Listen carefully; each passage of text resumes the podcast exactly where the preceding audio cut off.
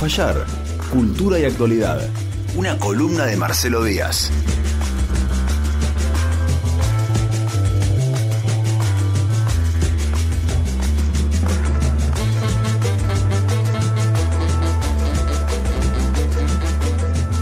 Y ahora sí, cuando suena esta música, ahí llega Marcelo Díaz. ¿Qué haces, Marcelo? ¿Cómo estás?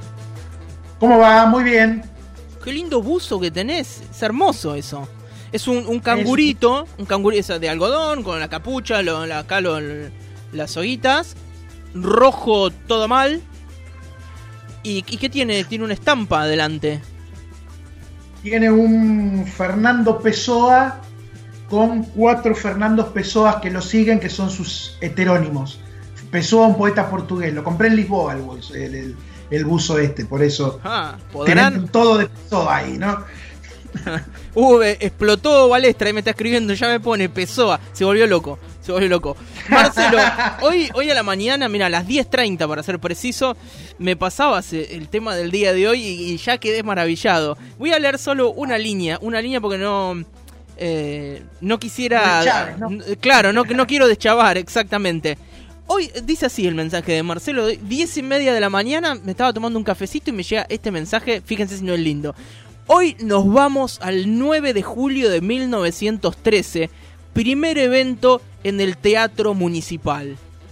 Entonces, mirá que tenemos que juntar ese ovillo largo hilo, ¿no? Bueno, vamos a juntar 9 de julio de 1913 mañana sería el aniversario de esa fecha. Exactamente, 107 años. Primer es, evento, increíble.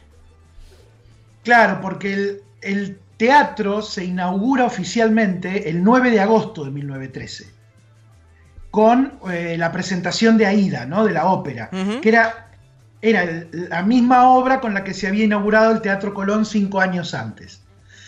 Pero, ¿qué pasa? el teatro estaba ya listo en julio y entonces hacen una entrega de premios de un campeonato de tiro del tiro federal. Qué lindo, imagínate lo que debe haber sido inaugurar, inaugurar, no, estar por primera vez ahí todo nuevo, todo radiante, olor a nuevo, lo mirás, la araña esa gigante allá colgando, las butacas, debe haber sido eh, una locura. Una locura, una locura total. ¿no?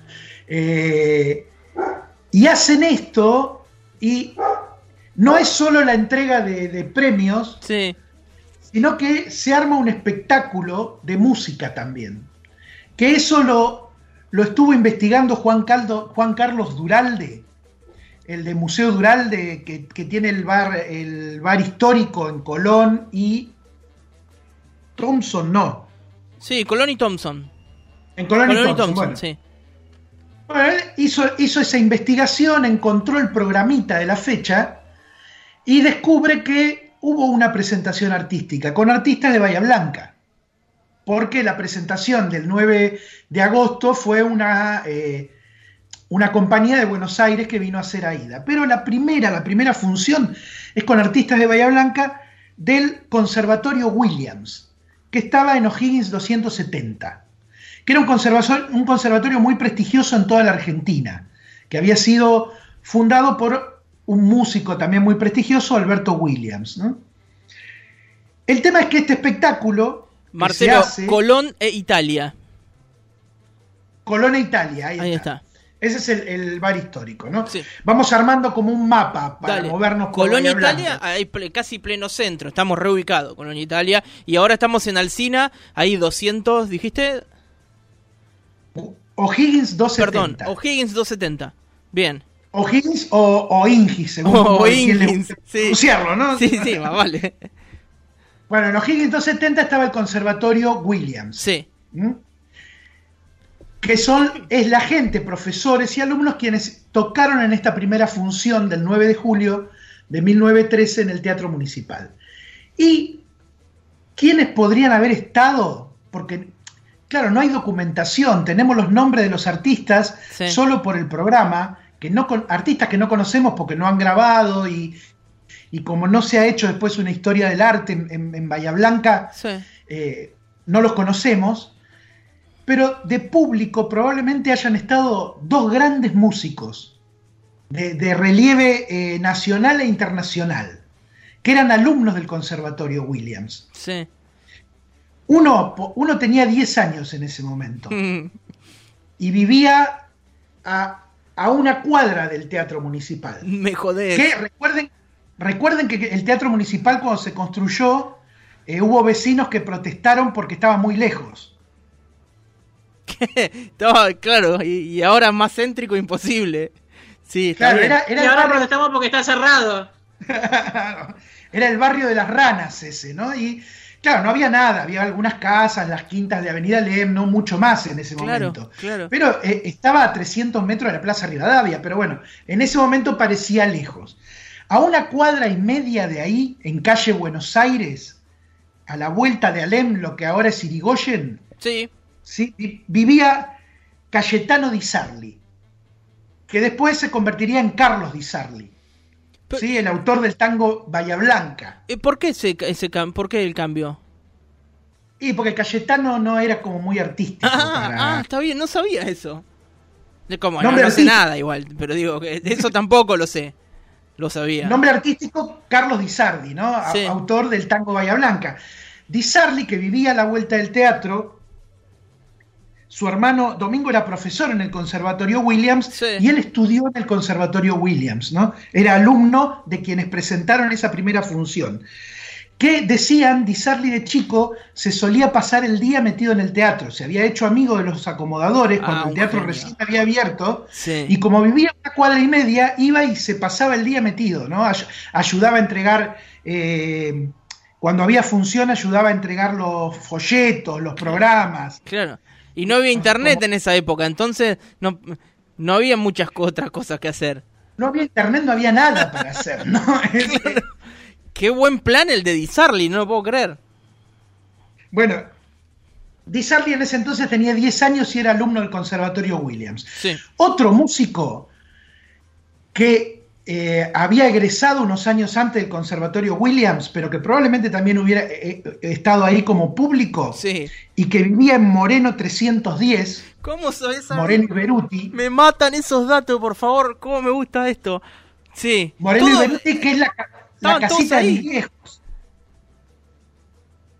Moreno y Beruti, que es la casita del tango, la casita de mis viejos.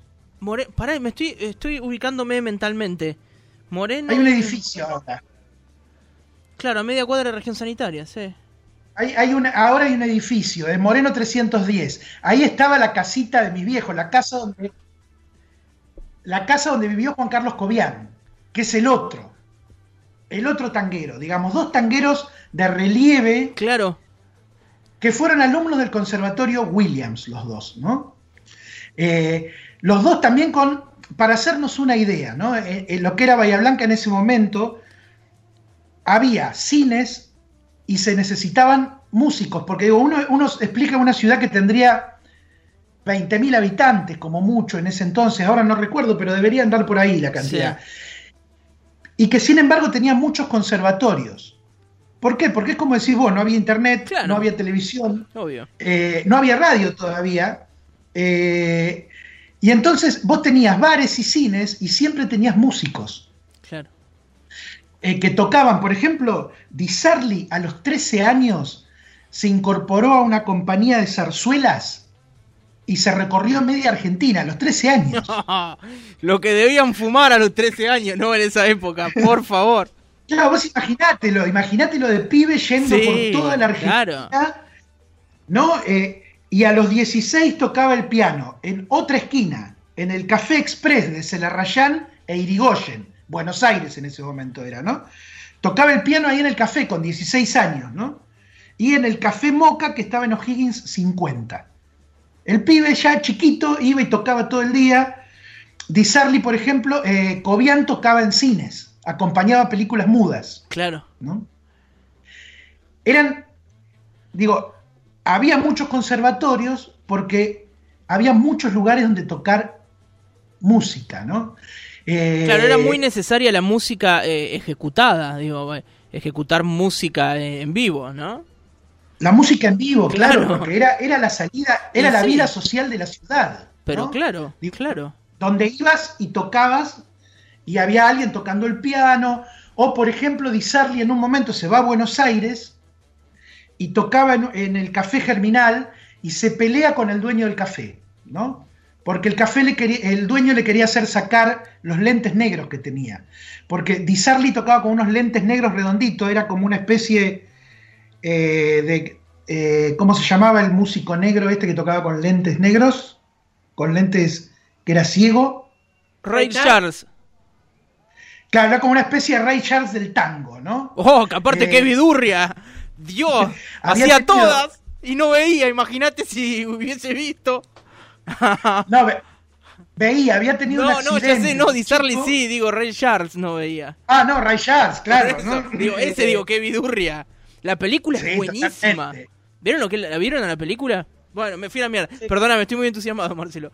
Disarly, lentes negros en el bar, se pelea con el dueño. Claro, Di tenía, ah, tuvo un accidente de chico porque los padres tenían una, armería en, calle San Martín y no había quedado ciego, pero le molestaba la luz. Entonces tocaba con lentes negros para que no le moleste. Y el dueño del bar en Buenos Aires eh, se pensaba que era para hacerse el canchero, ¿no? Que tocaba con los lentes negros. Y medio que se peleó y se volvió a Bahía en un momento, ¿no? Y tocaba en Punta Alta, en el bar La Central de Punta Alta, tocaba el piano con una orquesta de señoritas. aún estaba deconstruido. Que era, era algo muy de la época también las orquestas de señoritas, ¿no? Habían, habían comenzado a principio de siglo con el tango, que en general era como una mezcla de orquestas mezclada con prostitución, era una cosa media extraña. Y después se fue como normalizando y puliendo. Eh, etcétera, etcétera. Eh, etcétera, etcétera, y ya para ya se había vuelto una cosa más familiar. Eran chicas que estudiaban en esos conservatorios y tocaban también en algunos bares, en horarios más familiares, digamos. Eh, y, ahí tocaba Di Y el otro es Cobian, que Cobian es para hacer una serie en Netflix, te digo, la vida de Cobian es absolutamente increíble. Le podríamos decir Carlos Cobain, si O Kurt Cobian. Kurt Cobian. Cobian, Cobian eh, a Di le decían el señor del tango. Qué lindo que Un te tipo serio, con sus lentes negros. Y Cobian, en cambio, era el aristócrata del tango. Oh. Le decían. Era como un dandy, Cobian, ¿no? Un tipo muy elegante, eh, con mucha pinta, que supo ganar mucho, mucho dinero y Cadícamo tiene un libro muy lindo que se consigue por Mercado Libre, que se llama Ese desconocido Juan Carlos Cobian, eran muy amigos, Cobian y Cadícamo, de hecho los tangos de Cobian, los principales tienen letra de Cadícamo, como Los Mareados o, Niebla del Riachuelo, ¿no? Eh, Cadícamo dice que así como le entraba el dinero en sus bolsillos, Dice, se le iba de las manos apenas lo recibía. está perfecto. Un tiro al aire, digamos, que supo hacer mucha plata y nunca tenía plata. Siempre estaba como ahí rebuscándosela. Corresponde. Claro. Mira, yo eh, si estoy tocando los mareados o los, dopados, es obvio que no me va a alcanzar la plata. Ya te lo digo. Claro. Obvio. Claro, porque los mareados, hay que aclarar, la primera versión se llamó Los Dopados. Ah y después lo pulieron un poquito mm, y lo familiarizaron. Lo familiarizaron y se fue, se llamó Los Mareados. Cobian se fue de Bahía a los 18 años y tocaba en cines, tocaba en bares en, Buenos Aires y estuvo en Nueva York, trabajó con Rodolfo Valentino, ¿no? Lo asesoraba. Valentino hacía un show en Nueva York, lo conoció a Cobian que tocaba en una banda de jazz en ese momento. Eh, y entonces Cobian lo asesoraba en todas las partes de tango porque Valentino, Valentino usaba esos tangos que no eran tangos. Vieron que los tangos de las películas de Hollywood son como unos pasodobles, todo exagerado, ¿no? Eh, y entonces Cobian lo asesoraba con eso, ¿no? Y hay, hay, una anécdota de Cobian que a mí me parece extraordinaria.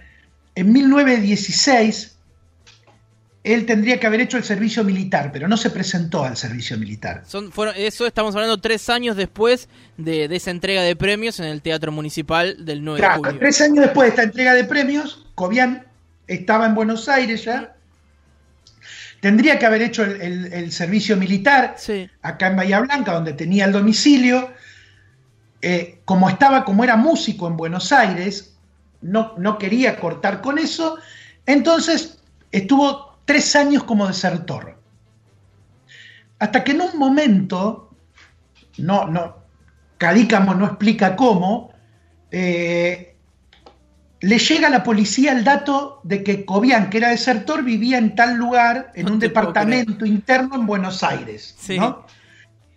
Entonces, durante semanas, la policía iba y le ponía una guardia en la puerta a ver si salía. vivía en Alevi, Paraguay.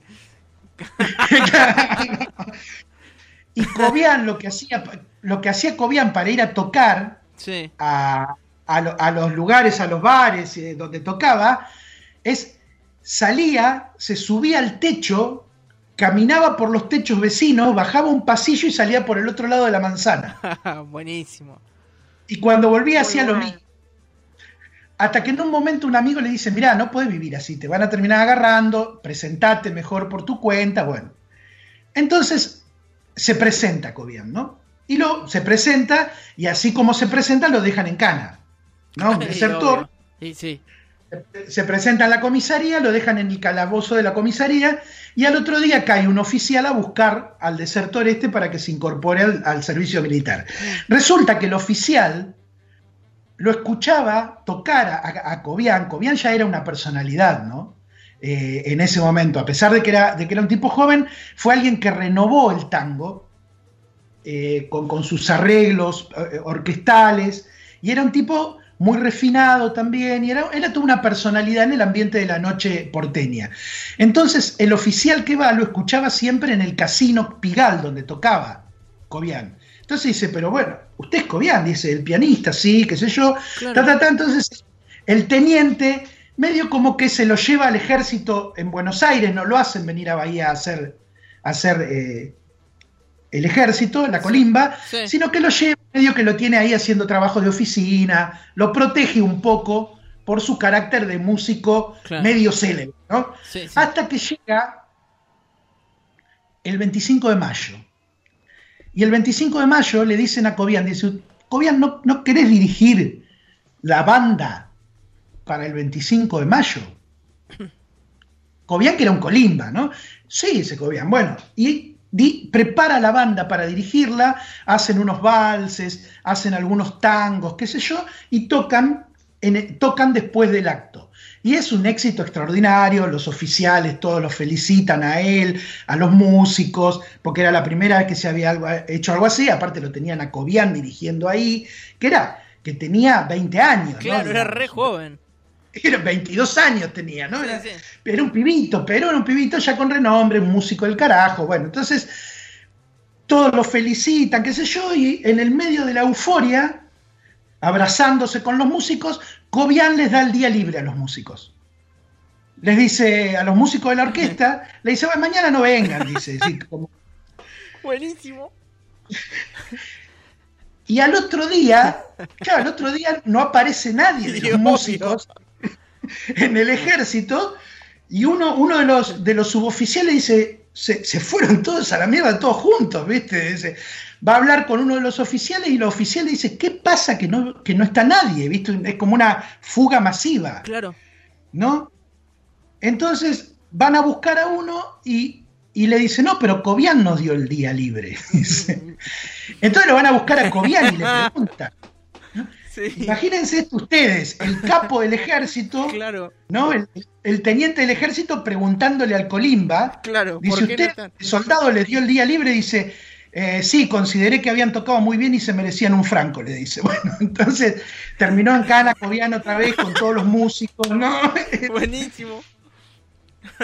Eh, bueno, un tipo increíble, tipo, bueno, y mil anécdotas así en, en, Buenos Aires, en Nueva York, en distintos lugares donde estuvo viviendo. Ahora, yo la, pensaba un poco, ¿no? Digo, para volver a esta cuestión de, de Bahía Blanca, ¿qué hizo falta para que apareciera un Cobian y para que apareciera un Disarli en Bahía Blanca? ¿Hubiera existido hubieran existido estos músicos si no hubieran existido esos conservatorios, por ejemplo. Conservatorios que tenían muy buenos profesores. De hecho, el profesor de Cobian era un tipo que venía de Francia, ah. de, un instituto muy prestigioso de Francia y que había venido a Bahía Blanca, porque Bahía Blanca era como un momento, era como un lugar de oportunidades en ese momento, ¿no? Era venir, andaba Bahía Blanca que está creciendo y que hay plata y hay trabajo. Entonces venían tipos capos, ¿no? Y, y pensaba eso concretamente con el tema de la pandemia hoy lo relacionaba, ¿no? Digo, ¿por qué tuvimos un Cobian y tuvimos un Di Sarli, tipos prestigiosos en el tango, que estudiaron y que, guarda, son prestigiosos porque renovaron el tango a partir de que llevaron una cuestión como de música clásica al tango, que era parte de la formación que ellos tenían del, Conservatorio Williams. Digo, lo, habían tomado de ahí, más allá del talento personal, tenían esa formación en música clásica que habían tomado en el Conservatorio Williams, ¿no? Y vos decís, claro, no hubieran existido un Cobian y un Di Sarli si no hubiera existido un Conservatorio Williams, otros conservatorios, si no hubieran existido lugares donde tocar, los bares, los cines, si no hubiera existido un teatro municipal donde Di Sarli se pasaba la tarde yendo y viniendo, ¿no? Mientras toda la gente ensayaba, cuando era pibe, ¿no? Sí todo eso que siempre hablamos en, esta columna, de esa especie de ecosistemas culturales, que después cuando sale un gran artista, eh, a veces te lo olvidás, porque vos al artista lo conocés cuando ya tiene su obra, ¿no? Y muchas veces no te preguntás de dónde salió todo eso que el tipo tiene ahí. Y en realidad tiene que ver con todo eso, con todo ese circuito e, en el que fue pasando. Sí, por toda esa estimulación, ¿no? Desde muy chico. Exacto. Pensemos 10 años, estaba ahí en el, conservatorio Williams. 10 años es un nene chico. Claro, eh, Cobian egresó del Conservatorio Williams a los 15. A los 15 e, egresó, digamos. Entonces, que, además se, conocían entre ellos. Vamos a escuchar un tango para irnos, Yuyeta, que es un tango de Cobian, pero que hace la orquesta de Di Sarli, ¿no? Eh, y vos decís, ¿cómo salieron estos dos tipos de una ciudad tan chiquita, ¿no? Porque era 20.000 habitantes Bahía en ese momento. Eh, precisamente por eso, porque a veces no pasa por qué tan grande o tan chica sea la ciudad, sino por qué tan consolidado esté ese ecosistema, esa ecología cultural, donde tenés gente que enseña, gente que aprende, lugares donde tocar, lugares donde mostrarte, eh, donde desarrollarte como artista, ¿no? Que es un poco, sí, Perdón, digo, y pensaba, digo, desde, desde lo público y desde lo estatal, sobre todo, eh, en los últimos años también, sobre todo, pero, pero en muchos momentos de la historia de Bahía, qué poco se ha explotado esta especie de semillero, ¿no? Digo, eh, y, en, muchos aspectos, no sé, nos decimos la capital del básquet, pero digo, desde el Estado y desde lo público poco se hace para fomentar eh, el semillero de, los pibes en el deporte. Eh, tenemos estos dos grandes del tango con esta historia local y, qué poco se hace para, digo, para fomentar esto y, incentivar a que más pibes y pibas se vuelquen a la música. digo, qué, qué, poca bola se le da desde el Estado municipal al, conservatorio muchas veces, bueno, o a los lugares donde donde se puede estudiar las distintas disciplinas eh, artísticas, ¿no? Digo, ¿qué, qué, cuánta historia y qué poco aprovechado está. Qué poco aprovechado incluso hasta turísticamente, te diría. Porque dato turístico. Buscando información. Un datito, justo que dijiste, me vino perfecto. Eh, recién mandaron por WhatsApp a Rubén de Maldonado, que le mandamos un saludo. Dice, como siempre, Marcelo Díaz, increíble, dice, atrapante, los relatos te transporta. Y dice, el monumento de Di Sarli está en la esquina de 12 de octubre e Irigoyen. Claro, porque eh, vivía ahí a media cuadra. En la plazoletita. Claro, que me, encantaría vivir ahí, ¿no? A todo el mundo, con la plazoletita esa delante. Qué lindo, qué, boludos que son ustedes, ¿eh? ¿eh? hasta que venga alguien y tira la mierda a las pérgolas y todo, y diga, esto no va más, saca todo. Vos sabés que en su momento hubo vecinos que querían tirar las pérgolas. Eh, ¿Y los canteros? Porque decían que porque decían que podía haber ladrones ocultos en Viste las que hay como unas no, mesitas. mucho eso, negro. No, hace dos años fue. Claro, me acuerdo. Bueno, pero claro, Sarli vivía ahí a media cuadra, pero digo, turísticamente, buscando información, Cobian tal vez es un tipo que trascendió más internacionalmente, ¿no? por los tangos, ¿no? Los mareados, nostalgias, son tangos con una proyección enorme. He visto fotos de japoneses sacándose fotos en Moreno 310. Moreno y Castelli. Moreno y Castelli, claro, Moreno y Castelli, porque que está, la, está la reseña histórica, porque ahí está la casita de mi viejo de Cobián, el, el, lugar del que habla el tango, que la tiraron a la mierda, la casita de mi viejo, y levantaron un edificio de esos horribles que se levantan acá en Bahía a veces, que digo, y vos tenés un ponja que probablemente haya ido a recorrer la Argentina y que Claro. en su recorrida se vino a Bahía Blanca a sacarse una foto en la casita de mi viejo, que no está más tampoco, ¿no? Mira, eh, algún mensaje más, eh, Marcelo, a ver, que- quisiera decir el nombre de la persona que lo envía, Gustavo. Y Bueno, y tira, la, tira la- las coordenadas de Colonna Italia, eh, Moreno y Castelli, y se Cobian, hijo de un juez de paz, creo oriundo de Pigüé. Y dice, eh, se llama la, la plazoleta di Sarli, en la que estábamos hablando. Exacto. Claro, Cobian eh, era, era de, de Pigüé, el, el padre era también, eh, comerciaba lanas y cueros, porque esa es la otra parte que me quedó sin, sin, sin preguntar, ¿no? sin contestar de la pregunta. ¿Por qué surgieron estos músicos? Por ese, esa ecología cultural en la que tenés conservatorios, lugares para tocar, público, y porque eran de clase media también en un punto. Es decir, pudieron dedicarse a eso. No cualquiera tenía un piano en su casa en ese momento, como no cualquiera lo tiene ahora tampoco, ¿no? Digo, tenían una... eh, además del talento que tenían y la voluntad que le pusieron en hacer su carrera artística, ¿no? Pero eh, también para pensar eso, ¿no? Cuando, cuando uno dice, bueno, todos estos proyectos, como por ejemplo lo de las orquestas escuelas, que, que- que lo que tratan de hacer es que en la ciudad ofrecer igualdad de oportunidades a pibes que por su cuenta o por el ingreso que tiene su familia Sí. no podrían tener esta historia que tuvieron Cobian o Di Sarli, por ejemplo, ¿no? Seguro. ¿Cuánto, ¿Cuánto para pensar en términos de política cultural hay a partir de la historia de dos tipos geniales ¿no? de la ciudad? Sí. Eh, pensaba esto, eh, que el otro día quedé maravillado. Yo tengo un piano en mi casa y me llegaron las fotos de Piazzolla sentado en el piano que tengo en mi casa, no lo podía creer. Las vi, las vi, una locura. sí, que- que- sabe, piano que no sé tocar, ¿eh? Pero tiene una botella de whisky arriba. Bueno, cada uno lo usa para lo que puede, yo no lo sé tocar, pero lo tengo, enceradito, hermoso. Eh, Marcelo, qué lindo esto que, mm, que has hecho. Eh, ha sido hermoso, la verdad. Eh, todos esos datos. Mañana voy a salir a, a caminar y voy a sacar fotos en esos lugares que dijiste. Y voy a compartir esto en Facebook y en Instagram porque va a estar en Spotify, en nuestra web, en las redes sociales y a la gente le va a encantar. Te lo prometo. Nos vamos con un Bueno. tango, ¿te parece? Nos vamos con Yuyeta, que es un tango de Cobian que hace Di Sarli. Yuyeta es una palabra en lunfardo que era que es el, el dandy, el, así el como el petitero, ¿no? El canchero. El petitero, qué linda palabra. Marcelo, te queremos mucho, muchas gracias por esto. Adiós. Chao Marcelo, esto fue Puede Fallar.